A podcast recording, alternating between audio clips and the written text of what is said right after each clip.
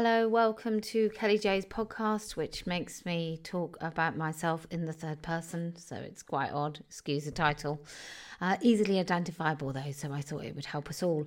This episode, I'm talking to Bret Weinstein. He is an American biologist and evolutionary theorist who came to national attention during the 2017 Evergreen State College protests.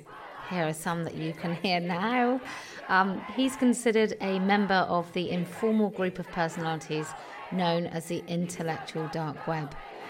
Um, I think it's fair to say what happened at Evergreen should be a stark warning to all of us that none of us are safe, no matter how progressive or liberal we may think we are. I would implore you to look up Evergreen State College protests, uh, read about it, learn about it, and be fair warned. As always, don't forget to like, share, and subscribe. Uh, I am told if you leave a review, it does something magic uh, and assists people finding this channel. But for now, do enjoy this 27th episode of the podcast. Well, thank you very much for joining me. I was um, delighted that you agreed. well, thanks for having me. I'm looking forward to this. Good, good. Um, so uh, most people who watch my channel will be really familiar with uh, what's happened to you. Um, I would imagine the overlap is is quite a lot between uh, the huge number of people that watch you and the, the relatively few people who know who I am. Um, but for those that don't, could you give a, a brief uh, idea about how you came to prominence um, so, what was the day of absence and how you ultimately got cancelled? Sure. Uh, so, I'm an evolutionary biologist, and I was teaching at a um, a radical college in the Pacific Northwest here in the U.S. called Evergreen, and uh, I had a very uh, wonderful teaching life there. It was a very unusual place. My wife and I were both professors and uh, popular ones at that and we had a large number of very dedicated students who bounced back and forth between our programs and uh, took courses when we taught together, things like that. So it was a, an ideal, if obscure, existence. In 2016, the college, under the direction of a new president, George Bridges, started to advance equity and inclusion proposals. A committee was formed, handpicked by the uh, by the president, and these proposals created a hazard to the college and its ability to continue, which uh, my wife and I both found alarming. I should say many people will know my wife, Heather Heying.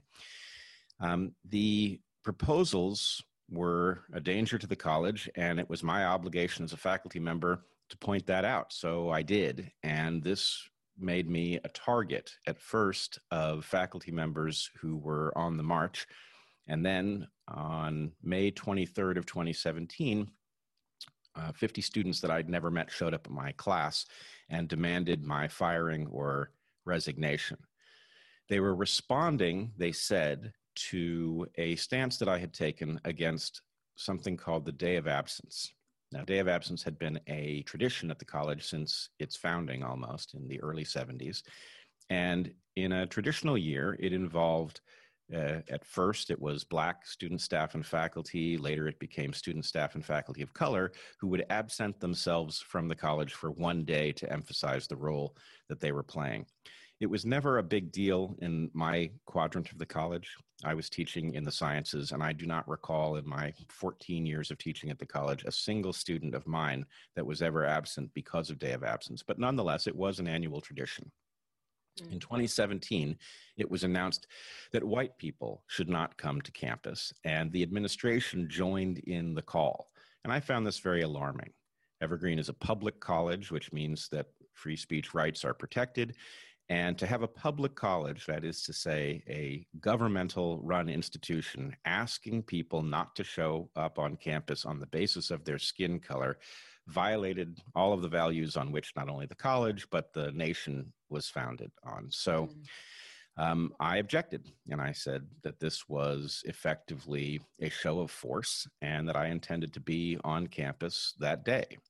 Um, So the students who showed up at my class on May 23rd said that this was an act of racism, my opposition to this day of segregation, and demanded my firing. The protest uh, was filmed by them. They uploaded it to Facebook. Someone else moved it to YouTube, and it went viral. The protests turned into riots. They took over the campus. The president of the college stood the police down. Students started roving the campus in what they called community patrols, armed with baseball bats.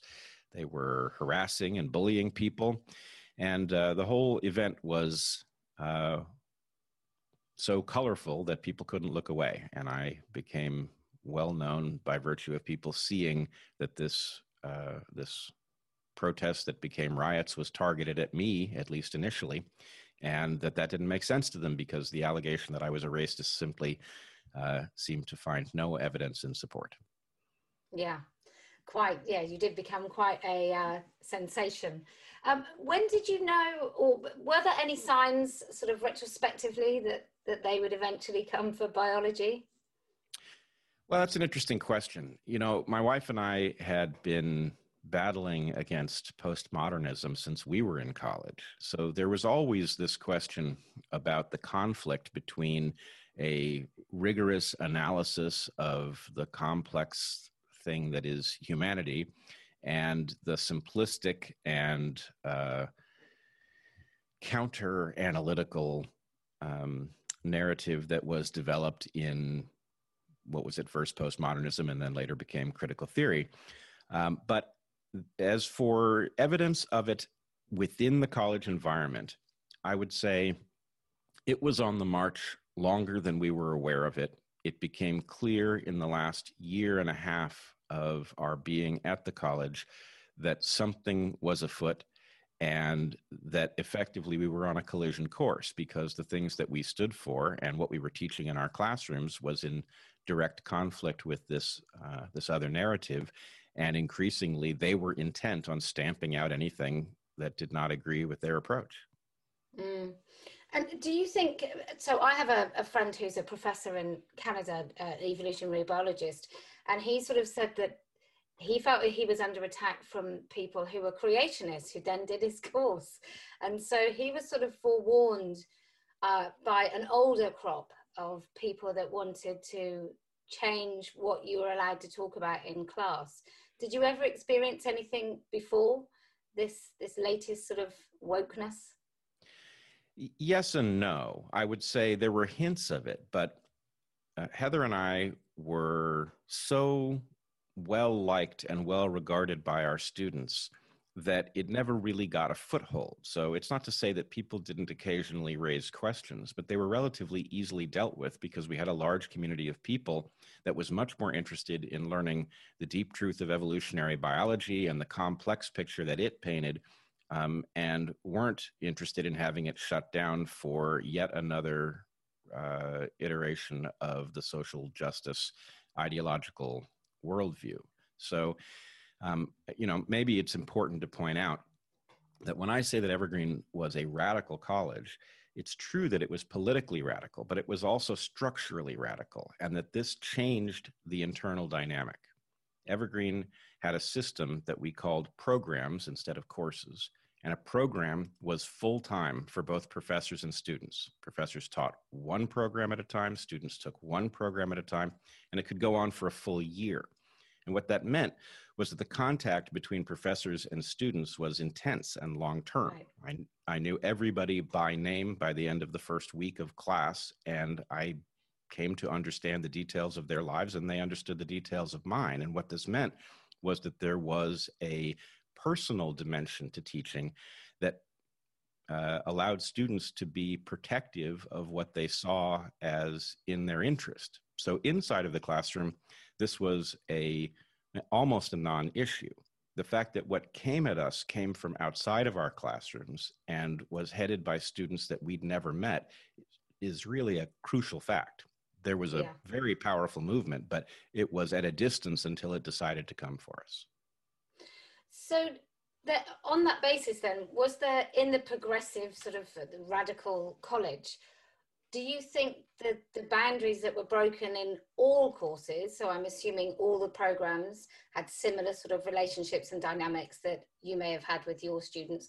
I'm not saying they would have been as good, but do you think those boundaries being eroded, do you think that assisted the, the mob and the attack for you? Do you think that, that the authority that that was sort of broken somewhat?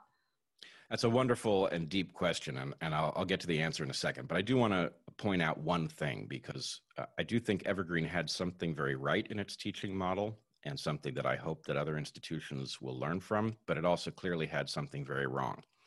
The freedom that was carved out by the founders of the college was a, a paradise if you were interested in pushing pedagogy to its limits, figuring out what was possible in that uh, in that institution that couldn't have been done in a college where you taught four credits at a time.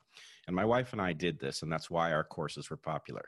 And there were others who did this as well. But by the time that Heather and I got to Evergreen, it was definitely a minority of the faculty. Most people arrive at the college with no understanding of what's possible. And this creates, understandably, a certain amount of fear. You know, you're given a blank canvas and you're told to paint something interesting. And so most people ended up painting something very conventional. They effectively reinvented a regular college inside of this very different landscape. And so there was a divide between those faculty that understood the importance of this freedom and utilized it, and those faculty that didn't. And in some sense, that's part of what went wrong because in the quadrant of the college where people were not using this freedom to to good effect they used it for other things. And one of the things they used it for was indoctrination. And that indoctrination is obviously the core of this uh, social justice meltdown that we saw. And in some sense maybe what happened is it came to evergreen earlier than it arrived other places and more intensely than it arrived in other places because that freedom allowed it to be amplified in different ways Right. So if everybody's motive had remained pure, for want of a better word, and that they really wanted to get to a place in their learning and teaching, then it could have survived. Well, you know, for many years, Heather and I were trying to alert the college to the problem that it had structurally and to suggest a mechanism by which it could be fixed um, and really without getting too deeply into the internal workings of the college. What needed to happen was Evergreen needed to bring faculty in for a period of time, like three years, and figure out whether a given faculty member could figure out what to do with the freedom. And if you could, in three years, figure out how to run really interesting, dynamic programs, then you should stay. And if you couldn't, then it wasn't the place for you. And that's not what happened. Evergreen had a system in which it brought people in and then had a very hard time getting rid of them, even if what they produced in the classroom wasn't high quality. So there was a lot of dead wood on the faculty. Um, that said, it's an easily solved problem if you were to start with a fresh sheet of paper, and the whole thing could have been avoided. But I don't think you know it's really a matter of good faculty who lost their way. I think it's a matter of you know freedom is a double-edged sword and a system that just simply applies it universally and doesn't think about its consequences is is destined to run into something like this yeah and inept people inevitably always sort of shield their lack of skill with power and play and and cover their backside somewhat yeah i agree there, there was an awful lot of that um, so the progressive politics took hold at, at Evergreen, uh, like it has everywhere else. Um, can it can it be taken out? Can it can it be uh, separated again, or is is the cake too baked? That's a great question. You're talking about at Evergreen, or are you, are you asking more broadly? Just generally, I think it's you know my kids are school age, and and they've been worried all week about having trans awareness talks in their assemblies because obviously what I do and I won't be having any of it. Uh, but you know, it's it's everywhere. It, it, seems to have have caught even the most uh, conservative uh, religious schools in this country. So I'm just wondering if if you think it can be pulled out. Well, you know, don't forget I'm an evolutionary biologist, and I see a couple of ways that this could happen. It could either happen through a process of adaptation where superior ideas outcompete worse ideas. I see that as unlikely at the moment. What's more likely is that the buffoonery is going to cause the systems that embrace it to collapse, leaving whatever was most resistant. And um, that is effectively inevitable. Now, the problem is that these systems that are going to collapse are connected to everything important. And so what they will take out with them is uh, a frightening question. And, you know, not to put too fine a point on it, if all of the universities in the West embrace this absurd ideology and they start overwriting analysis with social justice, then they will cause all of those institutions to be feeble in their product. They will produce inferior engineers and uh, lawyers and everything else. And all of the systems that depend on these people being sharp will collapse, which will create a power vacuum in the world that will be filled by uh, who knows which international antagonists. But it's not going to be a win for justice. It's going to be a win for whoever can stand aside and take advantage of the collapse. Mm. Do you think? I, asked Gad Saad this, and he disagrees with me, but I'm going to ask you anyway.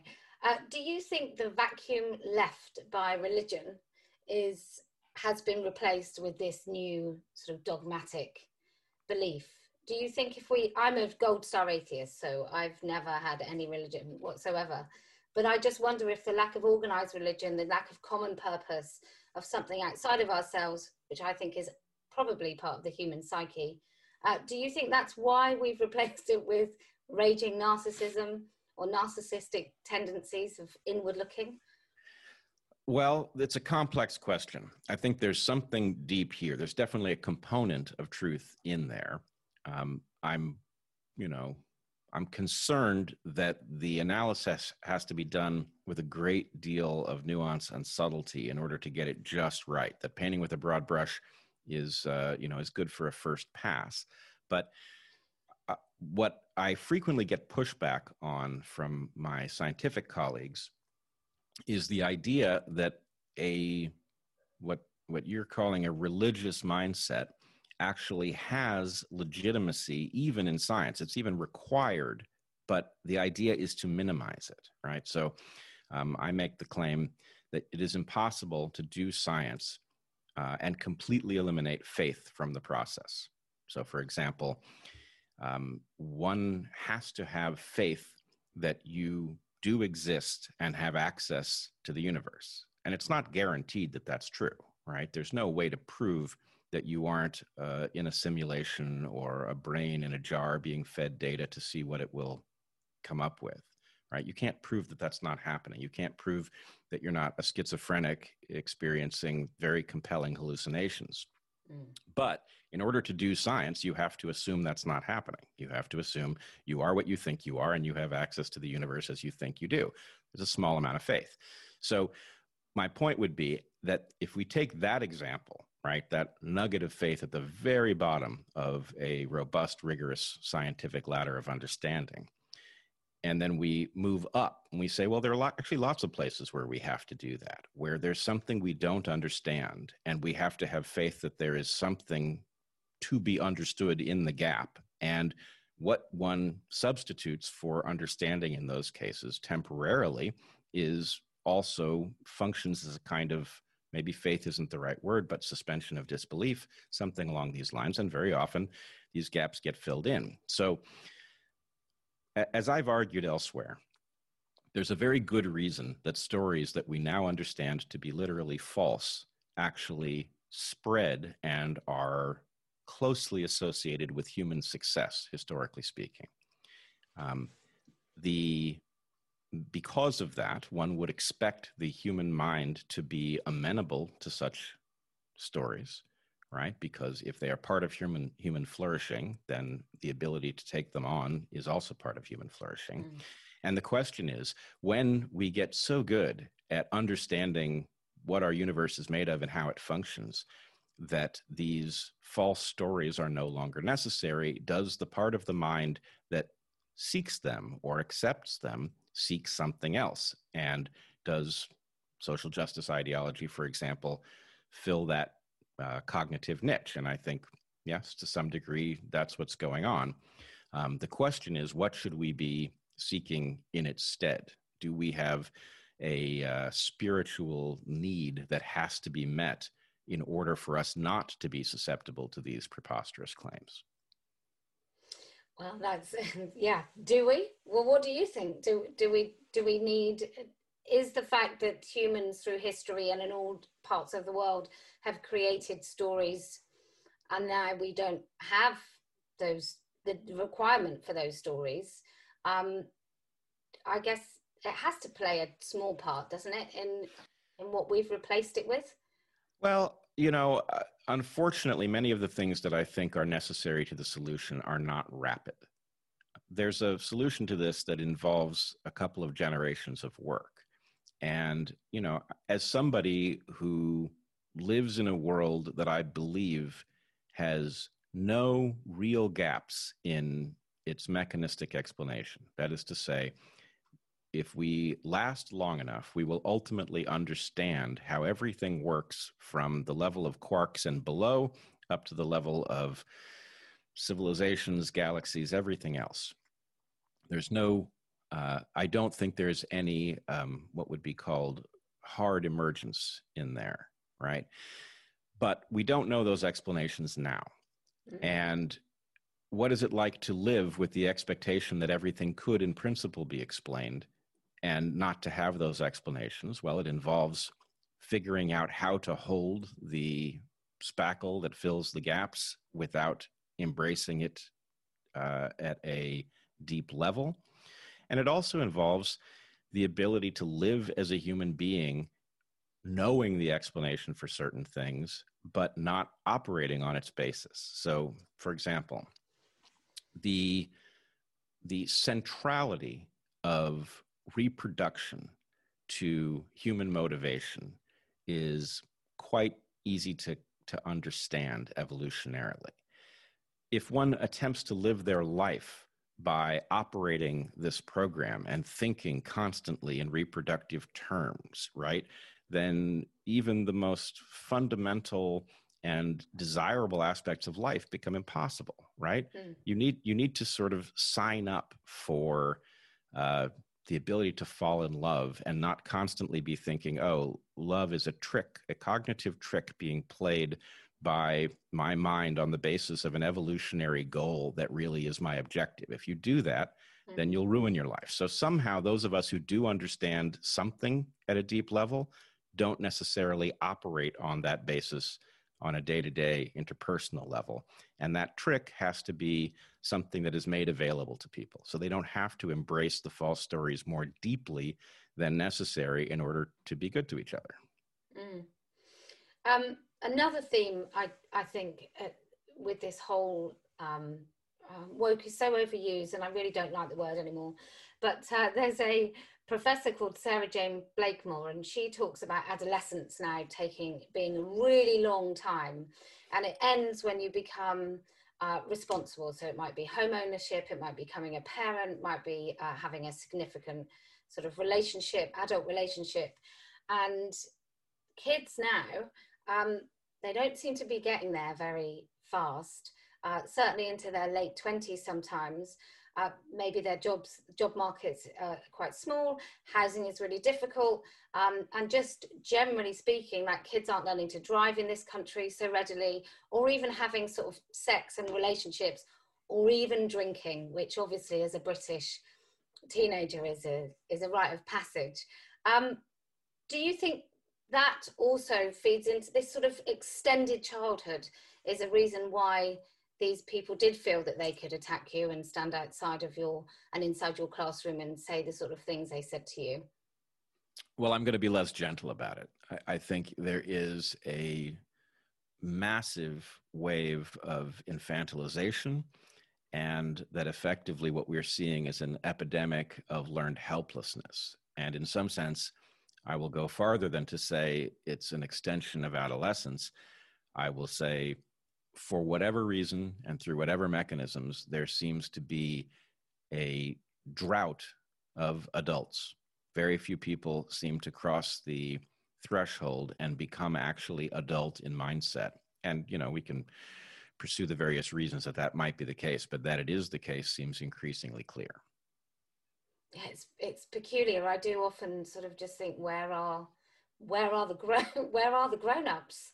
Um, because I mean, I speak quite plainly, and so I'm seen as unkind.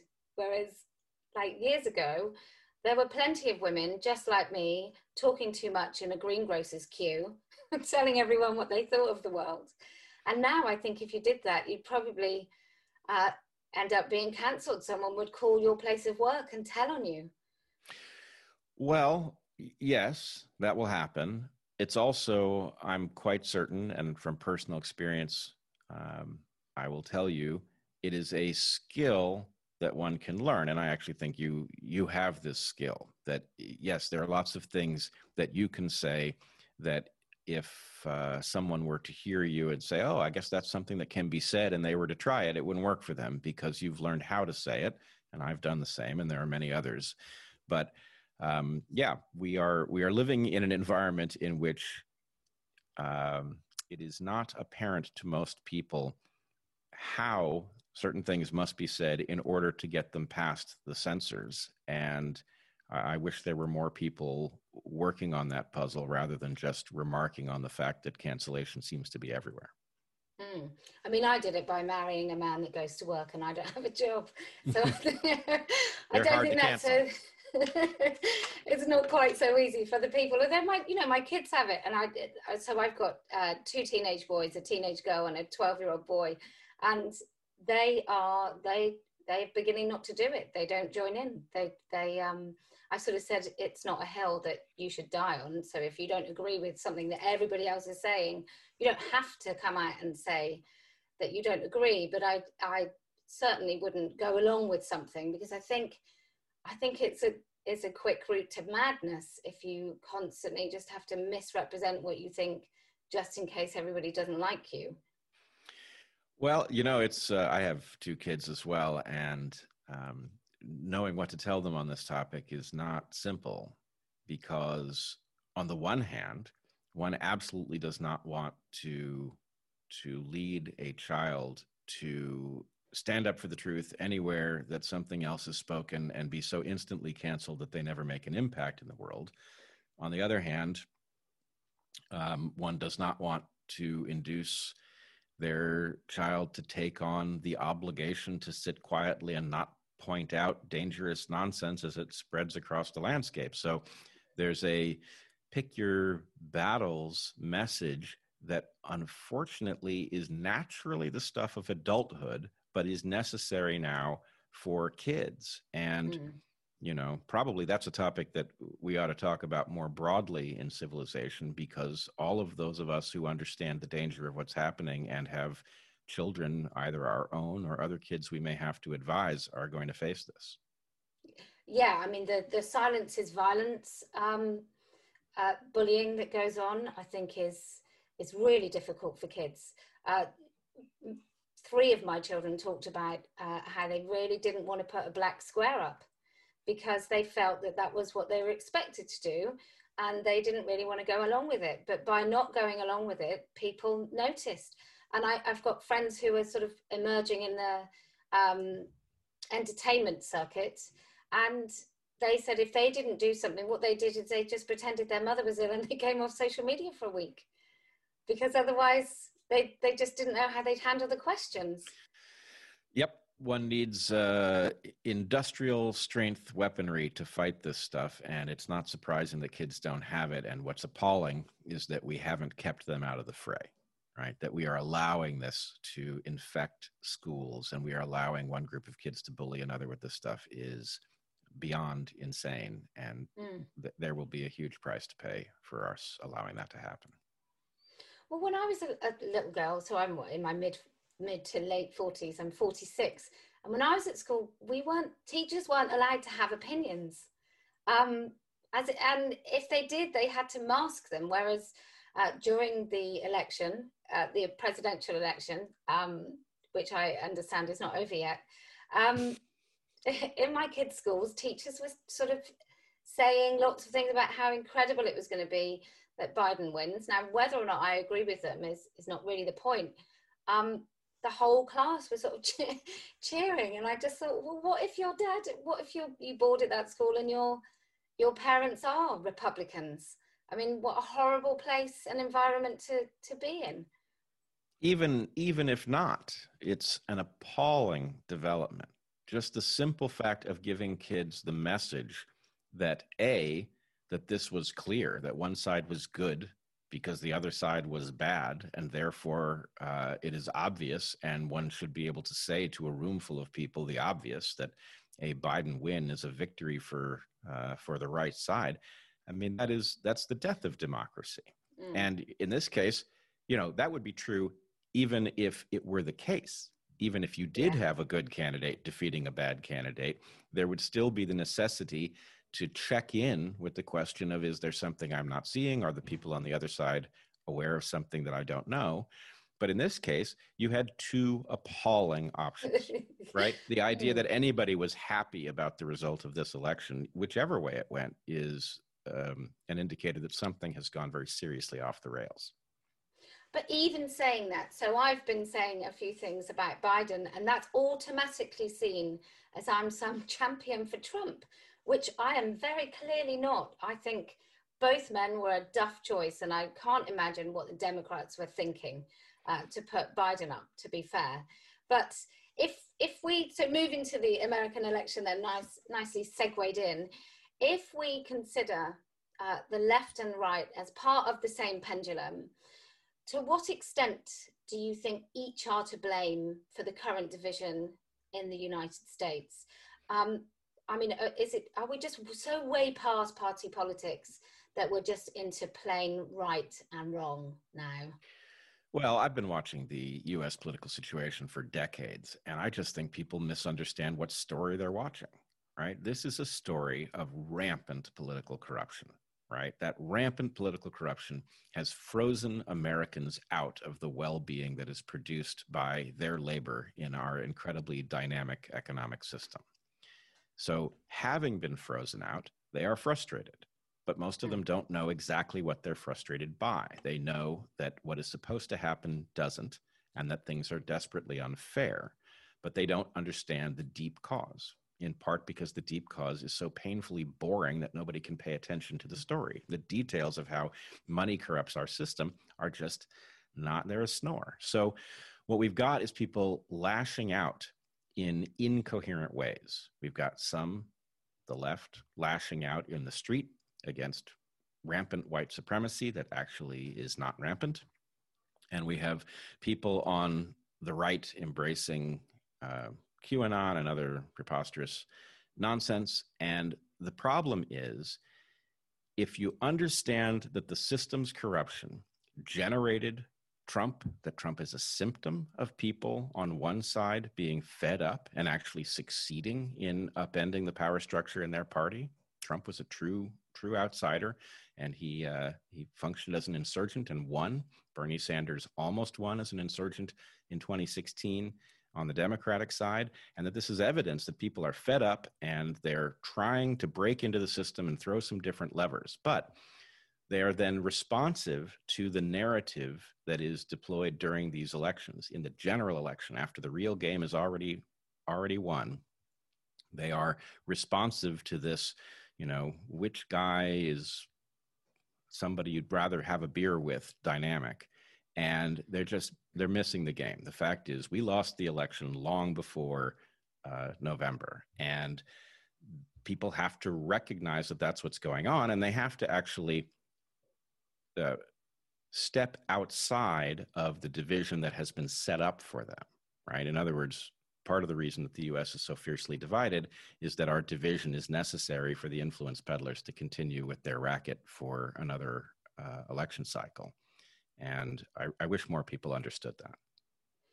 It's really odd. I, I, had, I've got a friend who lives in California, and during the um, peaceful riots, the virtuous vandalism, and the very kind killings that were happening.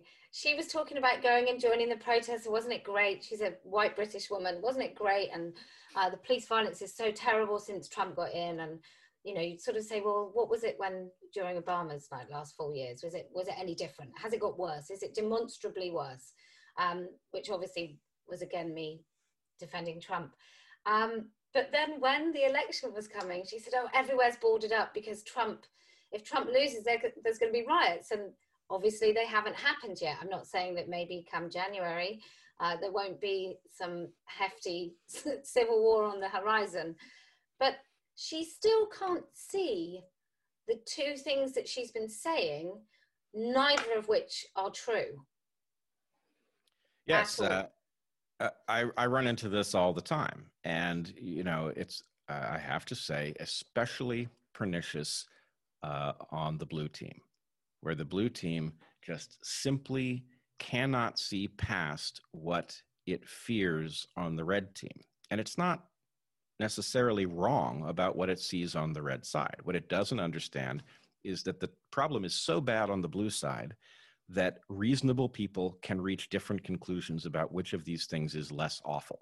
And so mm. there, you know, so I have a, this principle that I like. I should probably come up with a name for it. But the principle is it is irrational to hold people responsible for making bad choices if they only had bad choices on the menu right? And so I constantly feel like I'm being held responsible for making a bad choice, which I freely admit is a bad choice. Um, because people do not appreciate that I didn't have any good choices. That's why I made a bad choice. It's not that I'm a bad choice making guy. It's that I need to have a good choice before you can expect me to to do it. And so yes, if you you know if you're going to ask the question, is Trump bad? Yeah, terrible, right? if that's the sum total of the story you understand, then you'll see everybody who didn't vote for Biden as uh, as a problem. And you know, I didn't vote for mm-hmm. Trump, but I also didn't vote for Biden.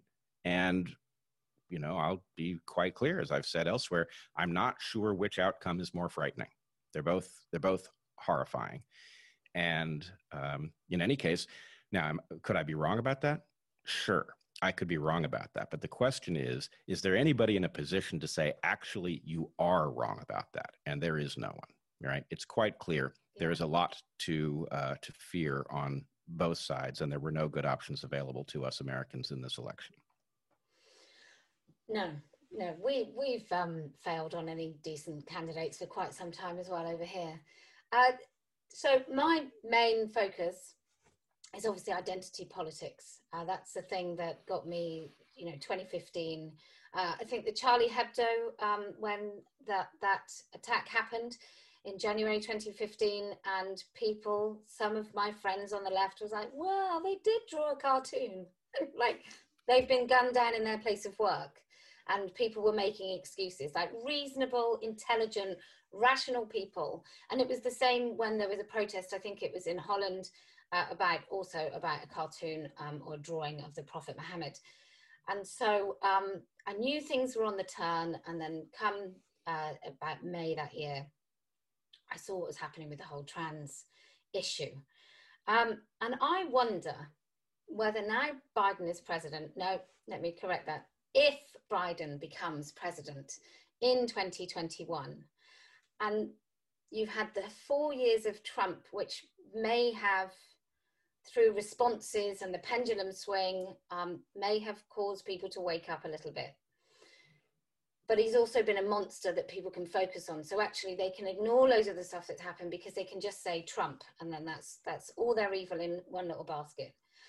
If Biden becomes president, will those people be able to divert their eyes away from a monster and start seeing some of the bad things that are actually happening, or is it going to remain unnoticed and keep slipping through and just going to get so much worse? Well, this is uh, my biggest fear is that a blue victory, which I fully expect to be what comes out of this, uh, will result in a large number of people who are currently awake because of Trump going right back to sleep. And that means the entrenched influence peddlers and yes i'll say it the deep state are going to go back to doing what they do which is so dangerous in the long term so yes i would love to see people remain awake and think about, you know, I mean, all sorts of people are telling me we have to get Trump out of office before we talk about any of this other stuff. Now, I don't think that's the right position, but let's just say, okay, that appears to have happened. Now let's talk about the other stuff the way you said we should, right? Now we have to talk about the influence peddling on both sides and the fact that somebody has quietly unhooked the democratic influence in our system and replaced it with something unaccountable and difficult to describe, and that is unacceptable. Mm.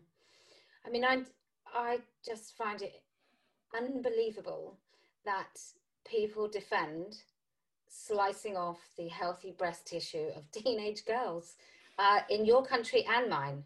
Um, and I kind of think if you can get to that point where an entertainment program shows a boy who has been transitioned since the age of three as entertainment, and he is revered as as a hero um, with Jazz Jennings. Uh, I think all bets are off for how bad everything can really get. Yes, uh, I was just discussing this with some friends yesterday.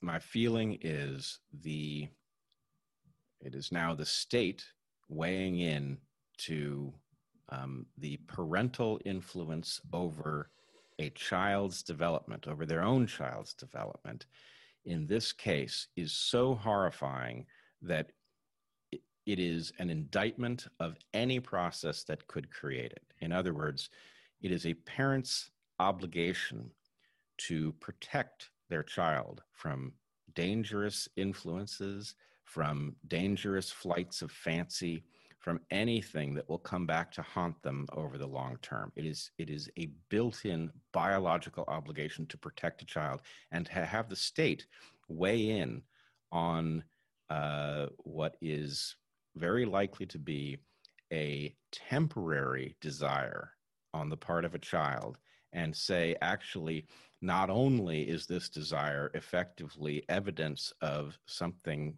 permanent, but also so clearly evidence of it that it warrants permanent medical intervention is so frightening. It is effectively the biological equivalent of two plus two equals five, right? And yeah. it's hard to imagine that we uh, had a recent battle on social media over whether or not two plus two might actually equal five, but this is effectively that teleported into biological space. I've got friends who say I don't agree with you, and I said, "Well, what what don't you agree with that we should alter children's bodies?" And they're like, "Oh, I don't want to talk about it." I said, "But but you have to take yourself to the place of agreement, disagreement. You have to at least know what you're saying and what you're supporting, and that goes across with everything. And this lack of um, debate that uh, is upon us now that you can't disagree with things, that actually you can just be silenced and shut up. Uh, that sometimes I don't even think people know what they're supporting because they haven't had that conversation with themselves. Yes, somehow it's a failure of the very idea of belief and the uh, connection it is supposed to have to logic in, hmm. in other words, this doesn't even require a counter argument. It is self evidently insane that a child born with normal biological structures should be encouraged to surgically alter them on the basis of a psychological belief that is obviously not inherently permanent. That's not to say that there won't be some trans people who know that they're trans very early in life and are consistent about it. But the number of counterexamples is so large that we know that this isn't an, an inherent indicator of a deep permanent state. What we know is that we don't know, and that we have an obligation to leave an intact child in their intact state until they're an adult and are in a position to say, yes, actually, this is how, permanently how I feel, because children mm. embrace all kinds of notions as part of growing up. They're not supposed to know, and their parents are supposed to protect them from uh, temporary flights of fancy. Well, we mentioned infantilization of the of society and these kids that don't seem to grow up, and it's very interesting on many levels uh, with my own children uh, and seeing how their friends are treated or how school policy works with discipline. On the one hand, we don't allow them to walk home from school. We don't allow them to have responsibility when it comes to the way they treat other people, uh, the, the rules that they may or may not um, have to stick to.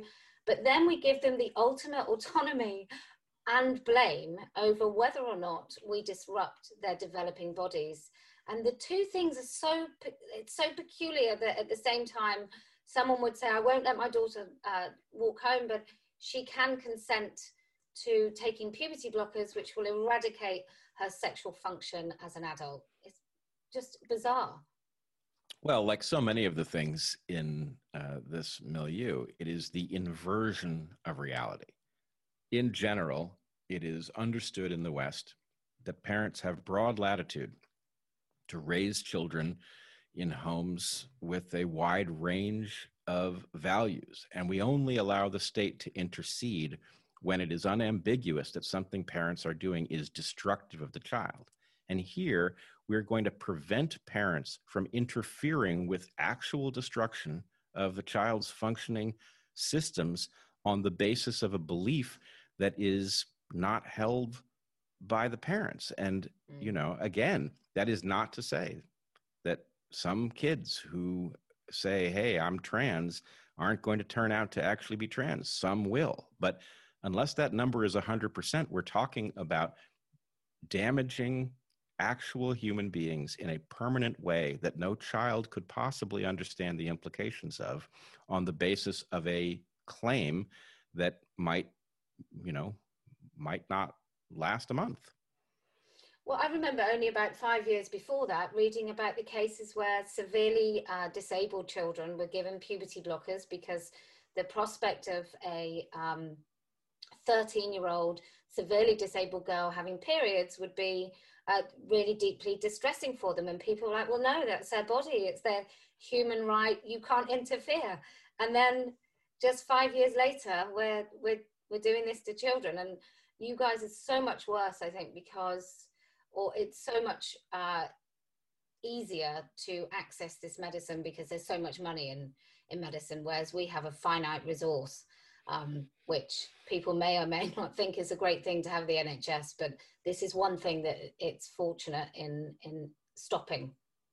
Interesting. Well, yes, uh, we could go deeply into all the interconnected dysfunction, but uh, yes, our um, lack of any kind of universal health care and its interplay with this is um, interesting. So yeah, the uh, NHS is protective, I guess. Maybe maybe that's an argument for for having such a thing. Well, going back to the excitement of um, a potential civil war uh, in uh, 2021, what do you think is going to happen to all of the groups that have been kind of anti-Trump on the streets? Um, is their energy used up, or are they going to find someone else to pick on? Well, this is this is uh, one of the most frightening things about it. So, uh, some of the people in the street are actually motivated by Trump, and presumably they will be less motivated as he leaves office. But a large fraction of this had nothing to do with Trump, and Trump was a useful excuse. But uh, there's no reason to think it's going to go away. I would expect it to change forms, but what we have is a huge movement that has discovered it has immense power. Mm. Game theoretically, it doesn't make any sense to expect that to go away. Now, the question is I believe that movement has been cynically um, emboldened by the DNC, the Democratic right. Party's corrupt core. And it has done that for reasons that involve nothing more complex than continuing its influence peddling racket, right? It's going to uh, partner with the uh, the woke ideology in a cynical attempt to deflect the blame that it has rightly earned for the American dysfunction. But there's no guarantee that the DNC actually is in control of that relationship, and I suspect they aren't. So, having emboldened this movement, I am concerned that it will wield a great deal more power than the DNC anticipates, and that that could have uh, any level of bad consequence going forward. God, can you imagine? Uh, imagine they turn on the DNC, which I'm sure um, considering they've turned on everybody else who uh, previously held similar beliefs. I can't see that that wouldn't be something that they would relish in doing. Uh, almost anything could happen. Um, but let's just say I believe we had an obligation, all of us who understood how broken and naive and dangerous this ideology was, had an obligation to uh, prevent it from gaining access to the levers of power and instead um, seeing it utilized as a pawn in a political battle about something else was a very dangerous error. But I guess we'll see. Um, how do people access uh, the truth? Because I don't. Journalism seems to be um, so over in bias and narrative. So it's not so much about stories that that are written that have biases. It's more about an agenda shapes what people even cover. Um, so how do people even know anymore uh, who's telling the truth? Well, that's a that's a great question, and I I can think of two mechanisms. Neither of them are great, but they certainly work better than you know turning on the TV or looking at the internet and just seeing what pops up. One is to try to correct for the bias of one source with a source biased in the other direction. So very frequently, uh, I and many others will flip between sources that have inverse biases in order to just simply neutralize the effect that is otherwise so hard to spot. The other thing you can do, maybe more usefully, is you can figure out who is trustworthy. Now, nobody is trustworthy entirely at the level of their understanding. We are all dealing with a very noisy environment in which it is impossible to really understand the full breadth of what is going on. But you can find people who will tell the truth as best they understand it and will seek the truth with all of the tools available. If you find those people and you pay attention to the conclusions that they have reached, and you pay attention to what they do when they disagree with somebody else you would put in that category, you can get a pretty good sense of, you know, at least the baseline. Now, the problem is this election has actually caused people who, under ordinary circumstances, would do that to reject people that they would ordinarily trust. So I would argue if somebody that I have understood to be trustworthy in this way comes up with a conclusion that I am sure is wrong, I do not leap to the conclusion that they have lost their mind. Hmm. What I do is I become agnostic and I look at them and I say, are they as wrong as I think they are, or have I not yet seen something that they know? right? I want to know which of those two things it is because it certainly has to be one of them.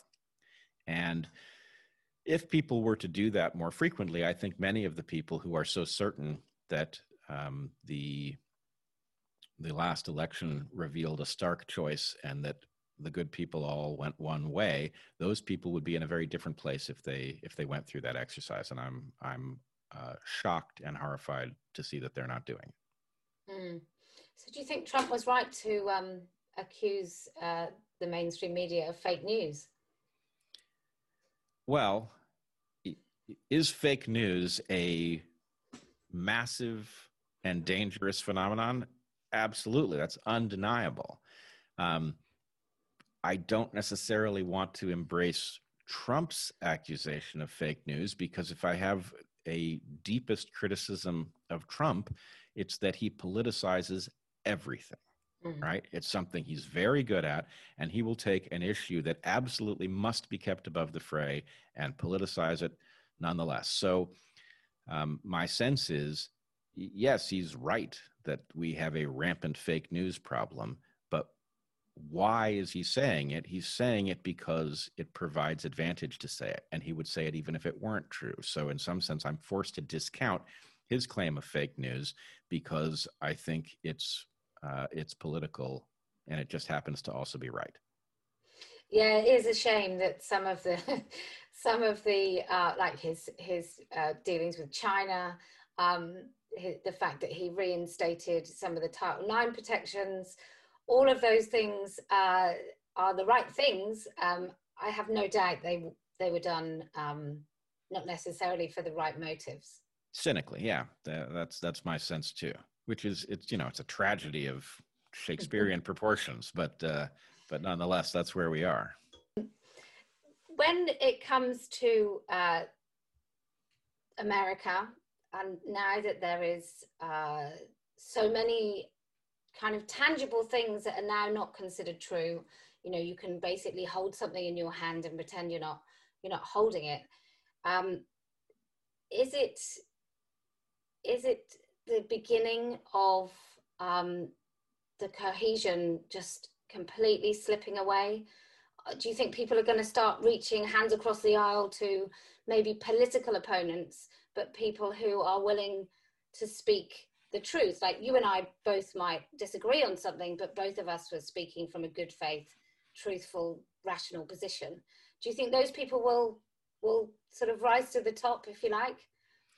Well, I, I, think we already know the answer to this. We we see it, and as somebody who has rejected both parties and been very vocal about it, uh, maybe my position is is unique here. But the there is a large number of people, which is a tiny percentage of the population, who will do what you're saying and already are doing it. And actually, the result of that is fascinating I'm in a number of different groups where uh, people are on every political side of these issues. And what's most surprising is that where people stand on these issues is actually not central to the question. In other words, who you voted for is irrelevant because everybody understands the brokenness of the system is primary and that reasonable people can disagree in a broken system and it doesn't mean anything about their moral character. But What's going to happen on the larger stage, and is already happening, is that uh, the concept of unity, for lack of a better one, is going to be politicized and abused, and it is already it is already across the landscape. So, um, you may or may not know, I started the uh, the Unity 2020 project to attempt to capture the White House uh, with a uh, a non uh, an apolitical, non-ideological team for in the hope of rescuing the system. Well, that didn't work, but this concept of unity did resonate, and whether by accident or through some other mechanism, unity is now the uh, the battle cry of the blue team, right? But what they mm. mean by it is not really reaching across the aisle. What they mean is that all of these factions, essentially blue factions, should unify in order to deal with the red devil which you know it's the opposite of unity dressed up as unity but i guess in the era of irony one should have expected that well i came from the left uh, so i was a confirmed lefty right until probably about 2016 2017 when i asked the question to the left uh, can my 11 year old daughter assume to have the right to go in a female only space and not see an adult penis and I was met with accusations of bigotry, transphobia, raising a pervert, and so on. And so I swiftly fell out of love with the left. But the bizarre thing is, so I talk to women, um, you know, even uh, pro life, uh, right wing Christians in America who um, don't like Trump but definitely vote Republican. And because I talk to those people, the people on the left won't talk to me, even though I've come from the left. And it doesn't happen to those women on the right, not in any way, shape, or form, which I find quite staggering. Yeah, it's a um, a shocking asymmetry, and I am also of the left. I would still say I'm very much on the left, but being on the left, I find most of the people on the left um, completely um, unsympathetic. I guess I mean that in both senses of the term. I don't recognize them. I don't see them as progressive in the least, quite the opposite. I don't believe the things that they believe. But I uh, the reason I say that I'm on the left is that I think we face a situation in which our current structures are so far out of phase with the problems that we need to solve that we must we must engage in radical change in order to save ourselves and our system. Now, I don't say that lightly. Radical change is dangerous, and one should never um, go into it with the expectation that things will be wonderful because uh, if you engage in radical change, you are sure to create phenomena you don't anticipate, and one has to be wary of that. But in any case, I would say um, the small number of us who recognize the need for an upgrade to civilization software and are therefore, by definition, some kind of progressive, but don't recognize the delusional thinking uh, on the current mainstream left as in any way connected to what we believe, actually have to start a new and different left, what I call your other left. So we're over here on your other left, and uh, you're probably one of us. So uh, you know, come find us. we um, uh, I was thinking about what you said with um, the left and the right, and and you've experienced it the same that that you're not allowed to talk to the right and the left get very cross. Where do you think that comes from? Uh, only I um, put on a talk called Woke News with a chap called Ollie Lambert, who's a filmmaker. He's an award-winning documentary filmmaker. And when he was researching a program called uh, Trans Kids, We Need to Talk, he um, couldn't get anybody on the yes, we think trans in kids is great to talk to him at all. And in fact, he said he had more issues uh, making that than when he looked at the Palestine Israel conflict because both sides were so sure that they were right. They wanted to t- tell everybody exactly what they thought. Um, do you think that is what it is with the left? Do you think it's a fear that they're not right, or do you think it's uh, what do you think it is? I don't think it's a conscious fear that they're not right, but I think in some sense they are a movement that, ironically enough, given the core beliefs inside of postmodernism, they're a movement that is really about power and isn't about reality. And they aren't wrong that they've become powerful, they have. Um, but the way one maintains and augments that power is to police the narrative. So, defections from the narrative and uh, instances that prove the narrative is false have to be driven out of sight so that people don't realize that these claims are just simply as preposterous as they sound. So, what's happening is you're getting all of the authoritarian instincts that have shown up so many times in history showing up in a context you don't expect them. Um, but that's what they are. Policing the narrative is key to its continuing to gain power and marshal it. And, um, you know, history doesn't repeat itself, but it rhymes. This is a rhyme with things we've seen before in different contexts, and we ought to treat it with the same seriousness. Mm.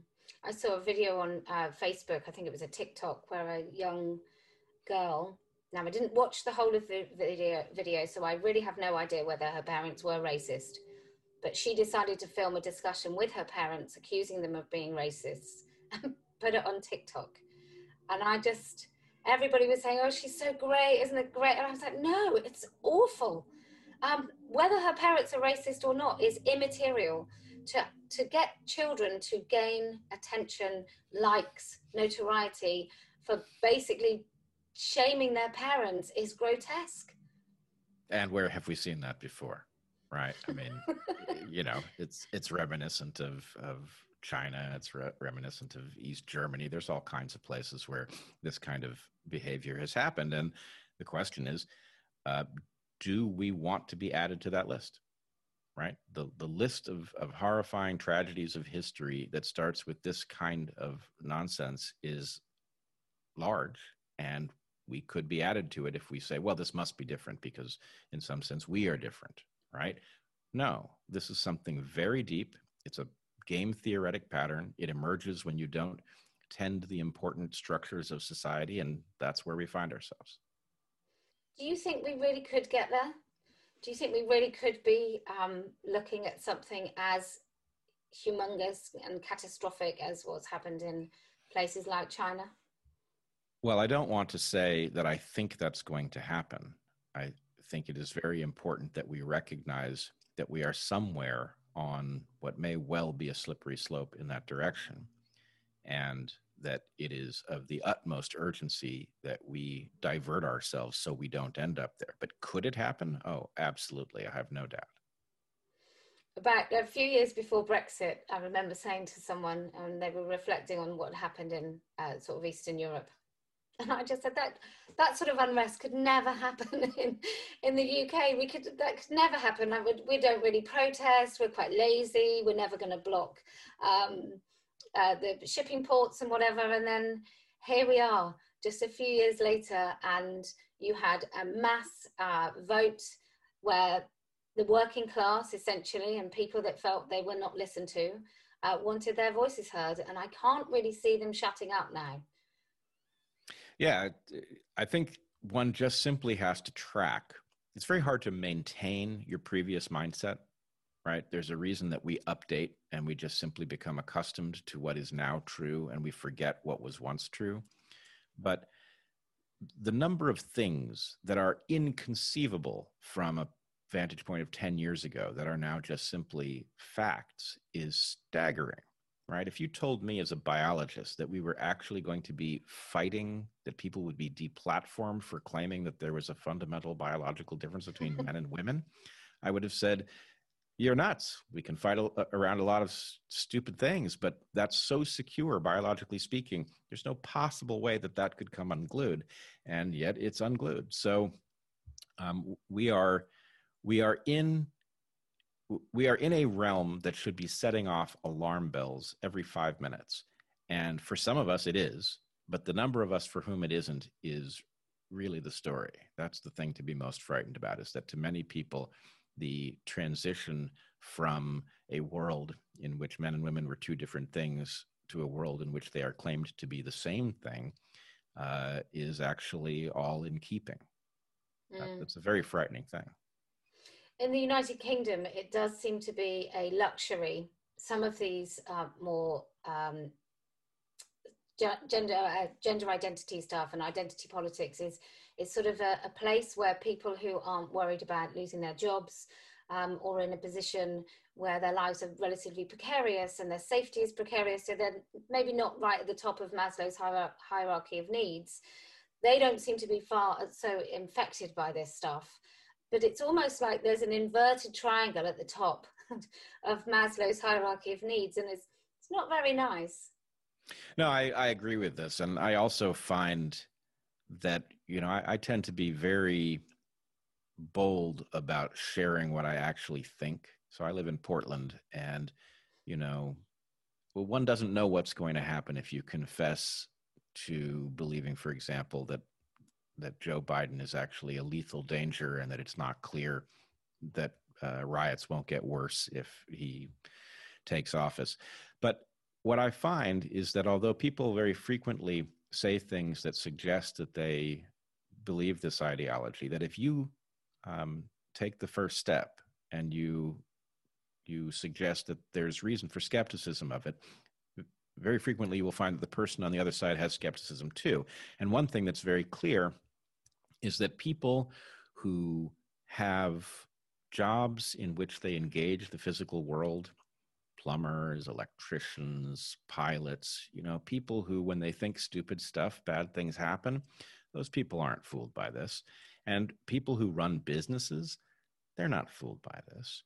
Now, it turns out apparently that people in on the boards of major corporations will at least speak as if they see these things as correct. But those who are, um, in some sense, struggling in a difficult puzzle to keep a business afloat or having to actually get the lights to come on when you flip the switch, they're too practical to be sucked in by these preposterous claims. And I think that that's a, an important clue to what's happening. This is mm. largely a mental disorder of people whose lives are entirely social and abstract. Mm.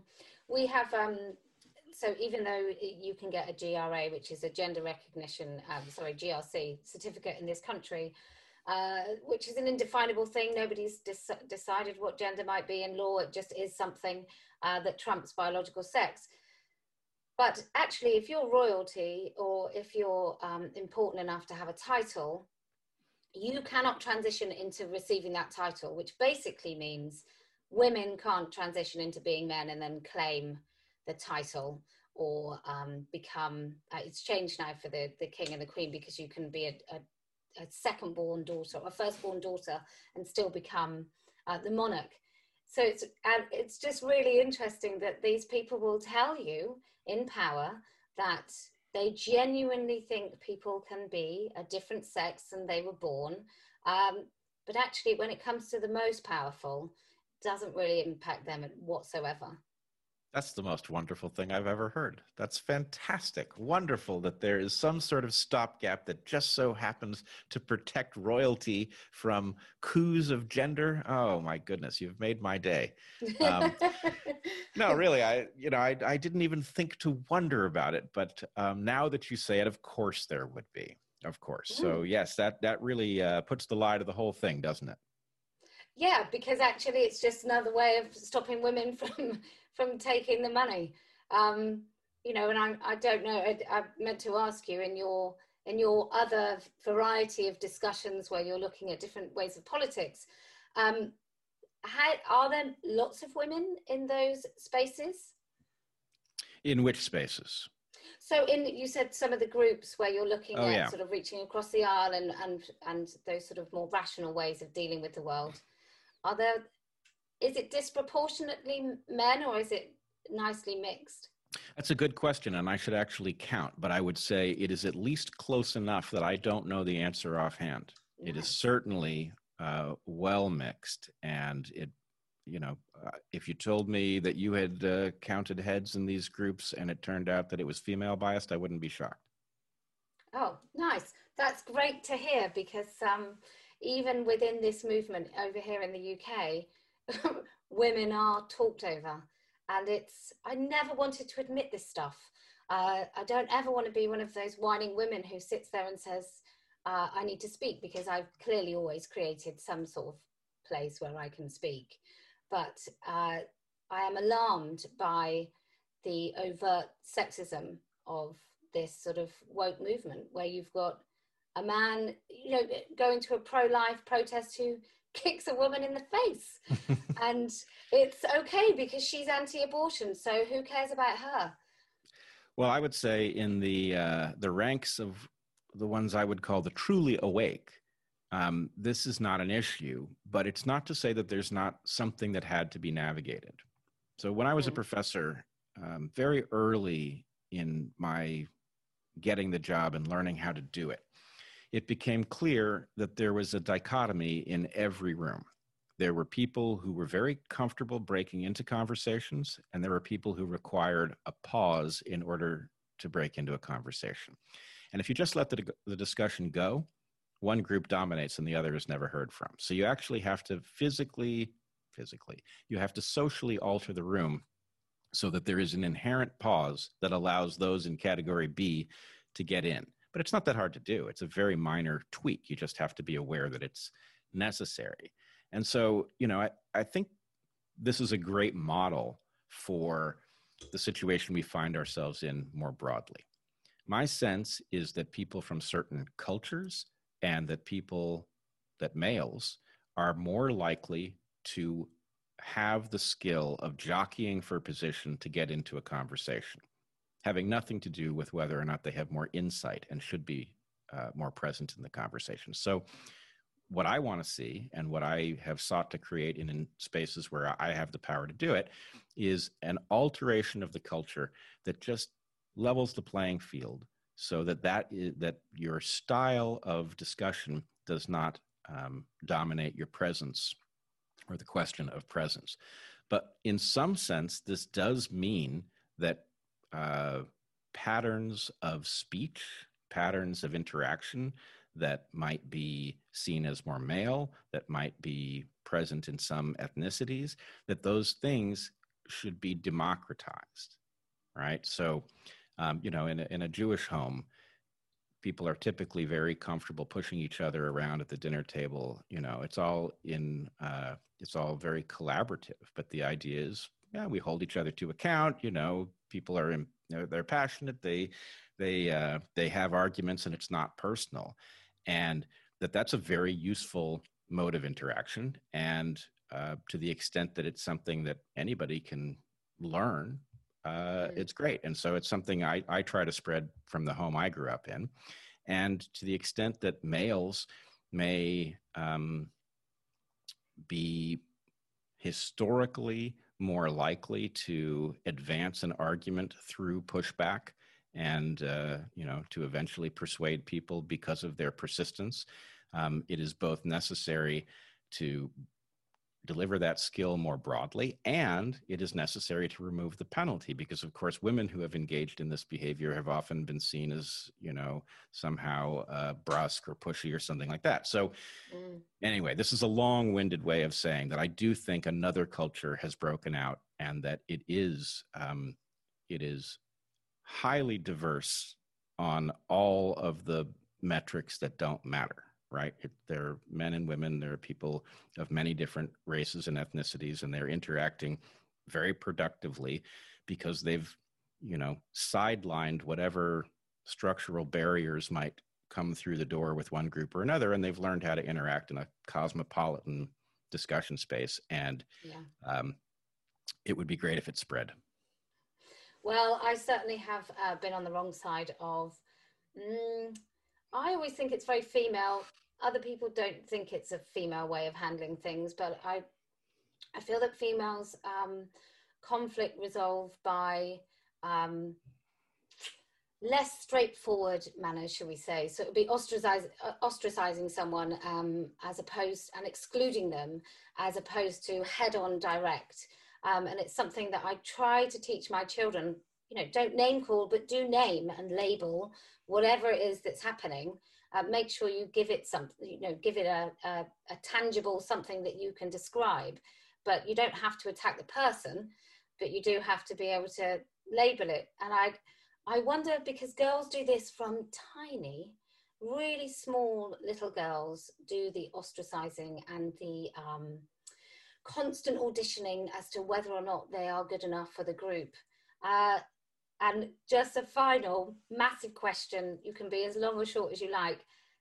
Do you think that is innate or do you think it's nurture? Is it both?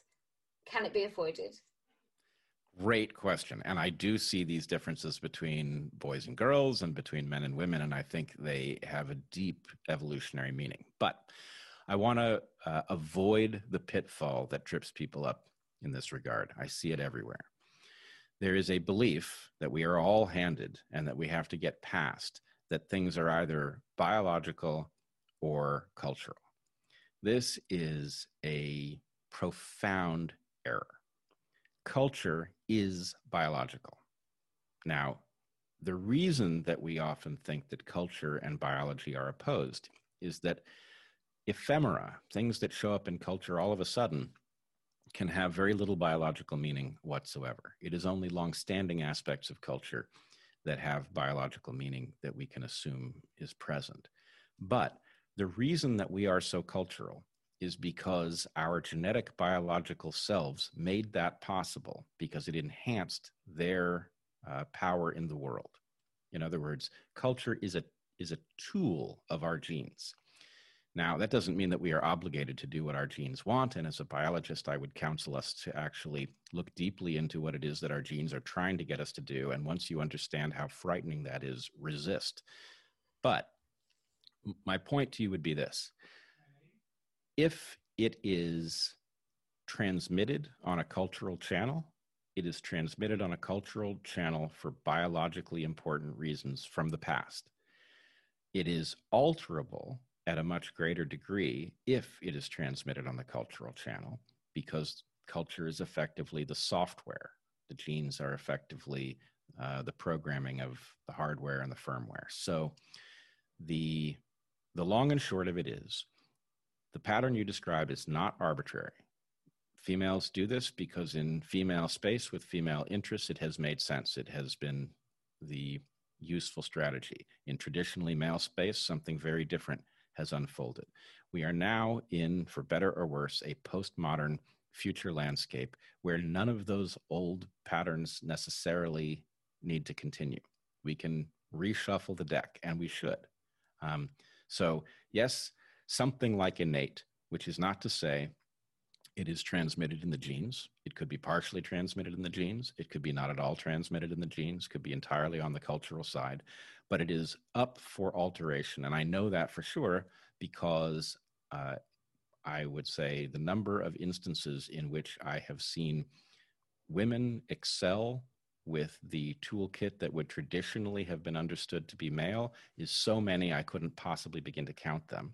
And that says, look, it's possible. So um, the question really is for girls who pick up that pattern, is there a mechanism for at least creating a kind of bilingual nature or getting a transition to happen where in environments that have traditionally been male, let's say scientific environments, it may be necessary to have a culture in which confrontation is the mode of interaction because it actually results in progress by good ideas out competing bad ideas rather than exclusion, which is the process that you're describing, which may be a valid uh, mechanism in some environments, but doesn't necessarily work very well uh, to generate new hypotheses and test them. So I would say everything should be relegated to places where it is the functional mode and um, those tools that are useful in some environment that may not be traditional for one group of people or another, those things should be democratized. Well, thanks very much. I'll pass that along to my daughter. And um, I'm going to say thank you so very much. I've kept you a really, really long time, but um, it's been an absolute joy. Thanks for joining me. I really enjoyed it. Thanks for having me. Cheers. Well, I don't like blowing my own trumpet, but wasn't that great? Uh, so that's Bret Weinstein. Uh, it's if you want more information about the whole affair, Mike Nayna uh, on YouTube. So that's Mike and then N A Y N A, and he does uh, Bret Weinstein, Heather Heying, and the Evergreen Equity Council. It's a really good breakdown, uh, and it should frighten you, but it's a really good breakdown of what happened. Really clear narrative there. Uh, so I do implore you to check it out. Um, as I said, Bret and Heather also have a podcast called The Dark Horse, uh, and they talk. Uh, you know, they're both intellectuals. They're both evolutionary biologists, but I have to say it's an enjoyable listen, and it's um, it's very nice to hear a husband and wife who clearly still admire each other so much, uh, talking about things that are accessible, if not uh, difficult ideas. So, anyway, that's me. Uh, as a reminder, do remember to like, share, and subscribe. And there are many ways to support this podcast uh, that can be found at kellyj.com.